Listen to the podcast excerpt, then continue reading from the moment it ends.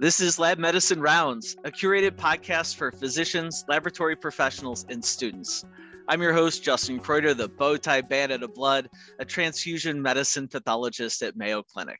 Today is a special treat. We're rounding with Dr. Bill Morice, professor of laboratory medicine and pathology, chair of the Department of Laboratory Medicine and Pathology here at Mayo Clinic, and also president of Mayo Clinic Laboratories also really relevant for today's conversation, he is chair of the American Clinical Lab Association. Today, we're talking about laboratories' role in health and equity and why it's so important. So, thanks for joining us today, Dr. Morice.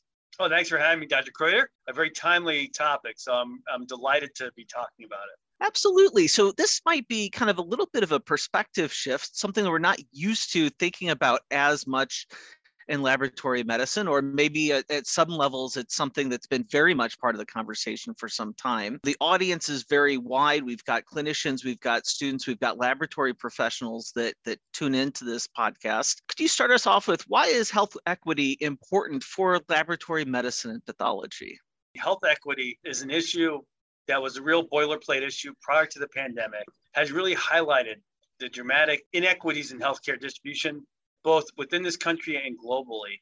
And the important role of diagnostics, of course, in managing and responding to the pandemic has really highlighted the role of diagnostics as part of that equation, which we can get into.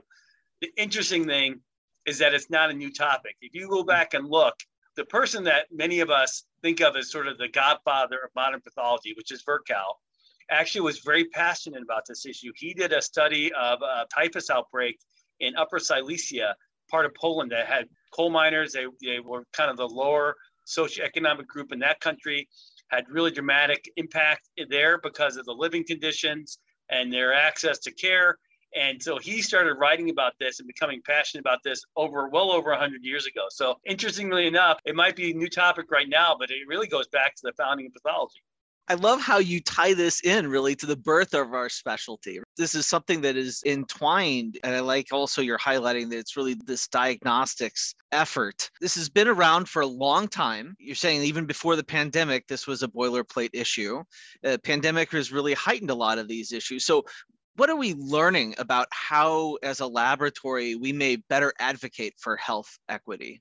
There's a few really important lessons that we are learning, like many of the lessons taught by COVID difficult lessons, but ones that we really have to pay attention to. So, one, and I actually wrote a T3 blog post, I think on ASU's website, Arizona State University. If you look by zip code and in places like Boston and New York City, where they've actually studied this, you can see an inverse relationship between poor outcomes for COVID 19 and access to diagnostic testing. Because, you know, they were tracking by zip code the frequency of testing. And you can see that in areas that had poor outcomes, there was less testing of course, those tend to be lower socioeconomic groups. Why this is so important is that if you think back to when we really were first responding to COVID and thinking about testing, tracking, and isolation as a, as a key public health approach to managing the pandemic, what that meant was that in areas that probably had closer living conditions, also had more people in service industries that couldn't work remotely, you actually had less testing, right? And so then you have more spread of disease and also in areas where they had less access to healthcare. So it really just showed how the lack of good access to testing was really undermining what we wanted to do to protect those who were actually most vulnerable to poor outcomes from COVID. So I think that has really catapulted the whole issue of testing and how we use testing back to the forefront of the healthcare disparities discussion.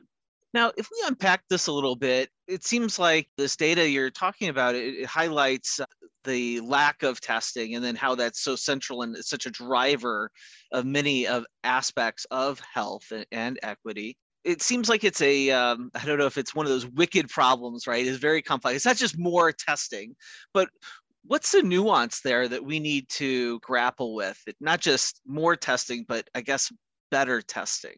Yeah and, and access to testing right? I think there's really two things that we have to start thinking about as a laboratory community. And one is with covid and the big push for home testing. Just look at the last wave with, with Omicron and the massive investment in antigen testing is that, and thinking about app-based, you know, apps that you can use and companies like Cue, you where you can have a box in your home, is that to really be thinking about not just getting those to where there's a quote business case, but to where there's a social case for access to those tests, right? How can we start thinking about it in, in a digital world where there's more access to diagnostics? It really falls on our profession to be the voice of just like every laboratory in the hospital, we think about where we need hospital clinical labs to support care. When we start thinking about the digitization and the building of remote diagnostics, we need to be really thinking about where those diagnostics are going to have the biggest impact and really advocating for that. Case in point, why do some of those lower socioeconomic groups have poor outcomes to COVID? Because they have a higher frequency of comorbidities like diabetes and things that really could be managed effectively if there were better diagnostics early on so you didn't have patients end stage disease. So really thinking about what can diagnostics do to help people as we go forward in terms of prevention and well-being becomes then really important because we have to advocate for that for our patients. Um, that's number one. The other is just really understanding why people wouldn't want to use a test. And again, and that means how that information is used because what we found is that even when some of these testing clinics were set up, and we've seen this both in the US and globally, as I've been participating in the other thing I did, I actually worked with the World Economic Forum on a group looking at access to COVID diagnostics globally in low and middle income countries. And you talked a lot about, hey, we could use these tests to keep people from going to work when they're sick. Well, they might have a whole household, depending on them going and being able to drive a truck across the border. They're not going to want to get tested, right? Really, also thinking about how we influence policy in a way, and that's where the American Clinical Lab Association is important for me. Is how do you think about policies that can help support people wanting to actually get access to the test? Because it's the whole milieu.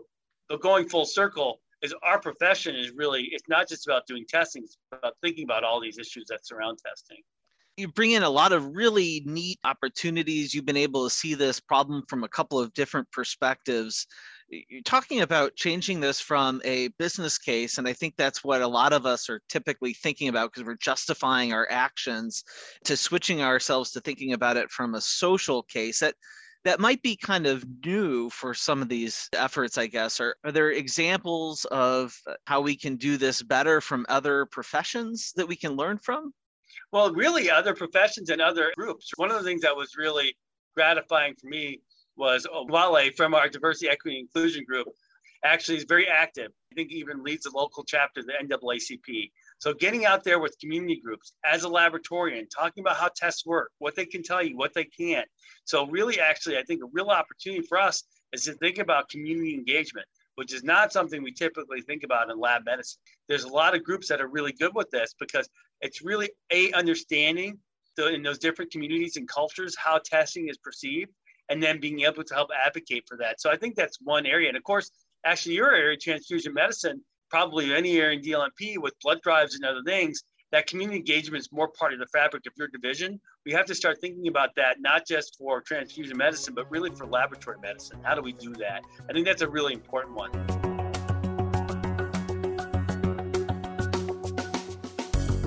Join us for Phlebotomy 2022 Performance, Public Health, and People in a Post COVID World to be held via live stream April 21st through 22nd, 2022. Visit mayocliniclabs.com forward slash 2022 phlebotomy for more information.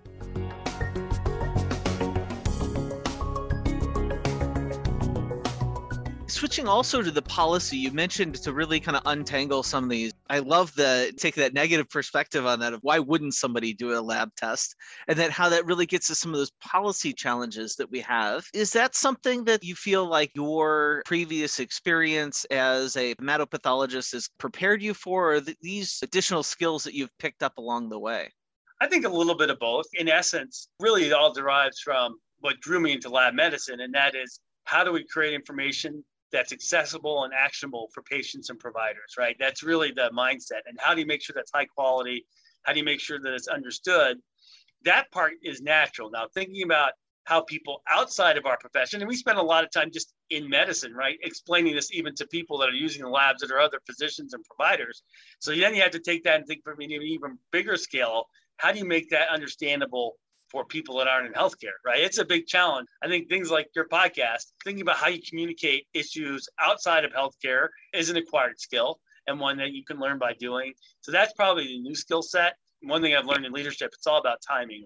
The timing is critical because for the first time, there's an awareness in the highest levels of policymakers of some of these issues and a desire to address it. Their ear is attuned to a voice. Case in point, going back, there have been massive investments. You read in the papers about the White House buying 500 million antigen tests. And I read that and think about what difference is that really going to make? I mean, if it's just people that can afford to go to Walmart and buy the tests and know what they want to do with the results, it's not going to get us where we need to go. And I think there is a frustration from policymakers about why isn't this making a difference? We've always been about the why. We just had to make sure we're helping with the right questions, but we're the right people to do it. I'm convinced of that. I love this. You've mentioned a couple of barriers that have been in the way. Can you take the listeners through what are two or three ways that we here are trying to navigate this for increasing healthcare equity? There are a couple ways. One is some of the community engagement work through Wally and others, and just mm-hmm. getting out there. And I don't want to say it really is listening before talking. So really listening and understanding. I mean, that's goes back to our Franciscan values. Of course, St. Francis was that was his. It's better to to understand than be understood. So I think under, getting out there, hearing voices of people that maybe aren't showing up to a Mayo Clinic, aren't showing up to healthcare facilities, understanding why, understanding what some of those barriers are. I think that's one thing that we're a lot of us in Mayo are doing. A lot of people in healthcare are doing. That's really first and foremost. Just like when we're in the lab we are really thinking about the patient. We're the person in the lab and at our microscope getting a product ready that's thinking about what does that patient need. We're the voice for the patient in that process. And now we have to be the voice for the community in this process too. So that's one thing that we're doing.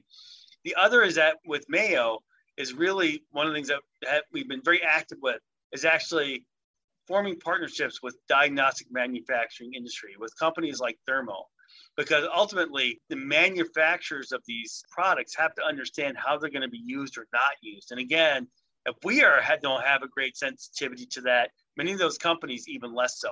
So I think being stepping outside of our offices, stepping outside of our walls, and really starting to think about a whole ecosystem that has to exist, from digital tools to the right tests to the right kind of follow-up actions that are needed. We have to do all this, and there's different areas of lab medicine, infectious disease has always had, and Clin Micro always has had a strong presence in public health, right? So thinking about the things that are natural connections and how do we start to amplify them? I think that's the other thing that we're really thinking about now that we weren't a couple years ago. You, you brought up kind of partnering with the industry that's developing diagnostic testing. What does that look like? Can you kind of unpack that for a little bit? Because I can imagine some of our listeners might they hear you say those words, but what does that look like? What kind of feedback uh, can a pathologist provide that helps them build a better test? Sure. I'll give you a couple real tangible examples. So one of the things that have been around really, I think started right around when I started my job in 2015 as department chair, which hard to believe I've been in this role that long.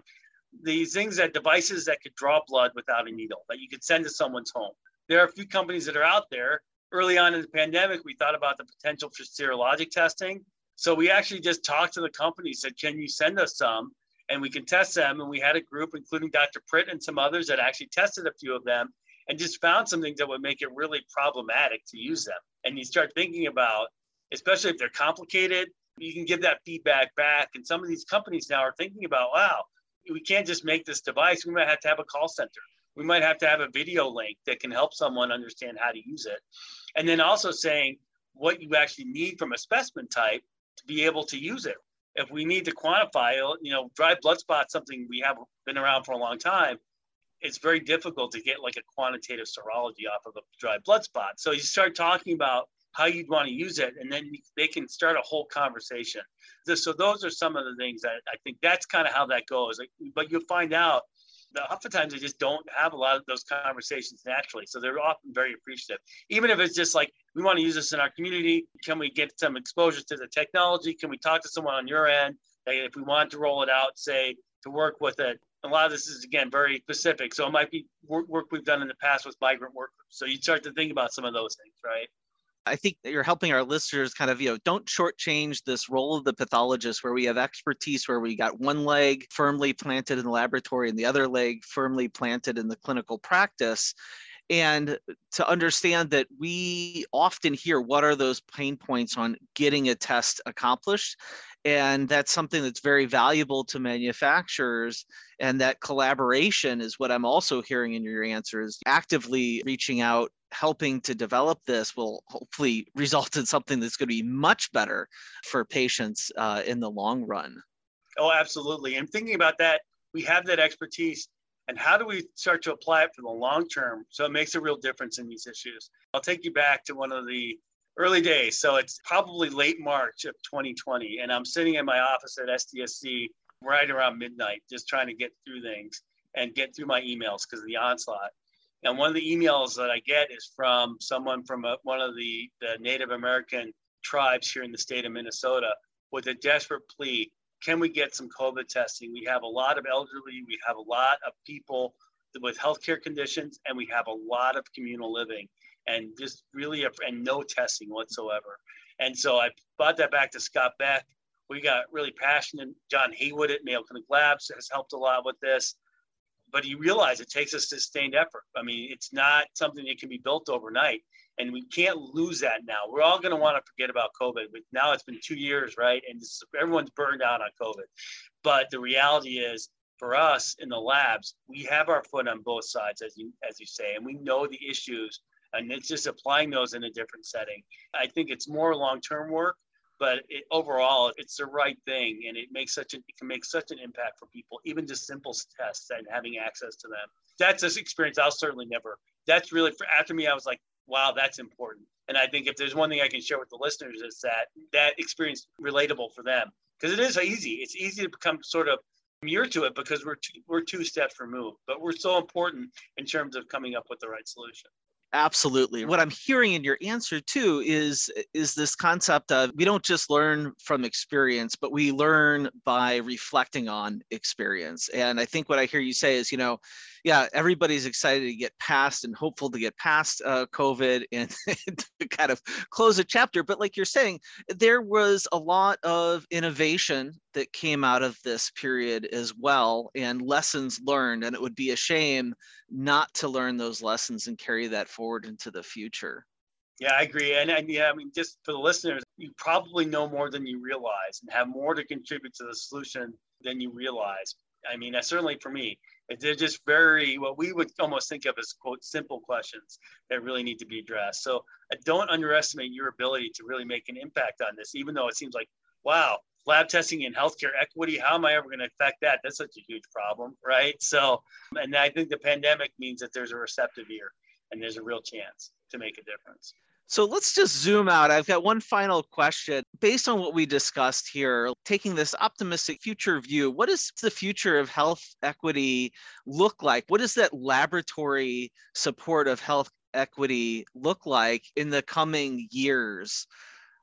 well, how it will evolve, I don't know. I think that the ideal future state that we should be working towards is that no matter what community you're living in, that there's enough education and awareness of the kind of tests that you need to be doing to understand your health and the knowledge around that result to help you turn into something actionable. Whether it's even something as simple as you might have prediabetes, here are some healthcare choices you can make. Here are some things you're doing in your community. Maybe even go back to community groups and say, we need more healthy food options in this area as a for instance right so it's a system whereby an individual can create data around their health that's really actionable and helping them lead healthier and more fulfilling lives and at the same time we're taking all that information and understanding where we need to make societal changes or policy changes that give people a more healthy environment to live in that's awesome. We've been rounding with Dr. Morice on the laboratory's role in health and equity. Thank you so much for being here with us today. Oh, it's my pleasure. Anytime.